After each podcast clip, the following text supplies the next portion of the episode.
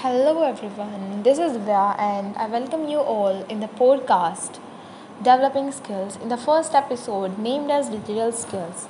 So we are gonna develop some skills over here. So first of all, what are digital skills? Digital skills are broadly defined as the skills needed to use digital devices, communication applications and networks to access and manage information, from basic online searching and emailing to specialist programming and development. Now, what can be the examples of digital skills?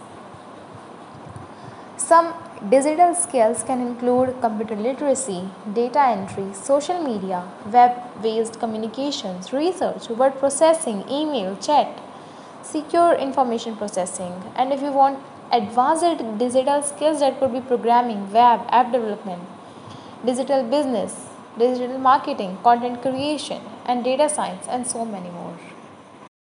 Now the next question comes to our mind. Why are digital skills important? The pandemic catalyzed an already accelerating rate of digital transformation where the old ways of doing things from grocery shopping to work changed very rapidly.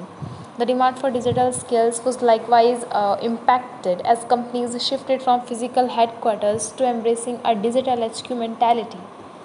While this trend has been gaining momentum for decades across industries, today's acceleration is unprecedented. Now, digital adoption and the respective digital skills needed to embrace the transformation are critical to landing more secure, in-demand tech careers. In fact, those skills are essential to the survival of business. Digital skills have never been more critical to business and the workforce, as demonstrated by the universal shift to digital-first interactions, like remote work, online commerce, and virtual collaborations.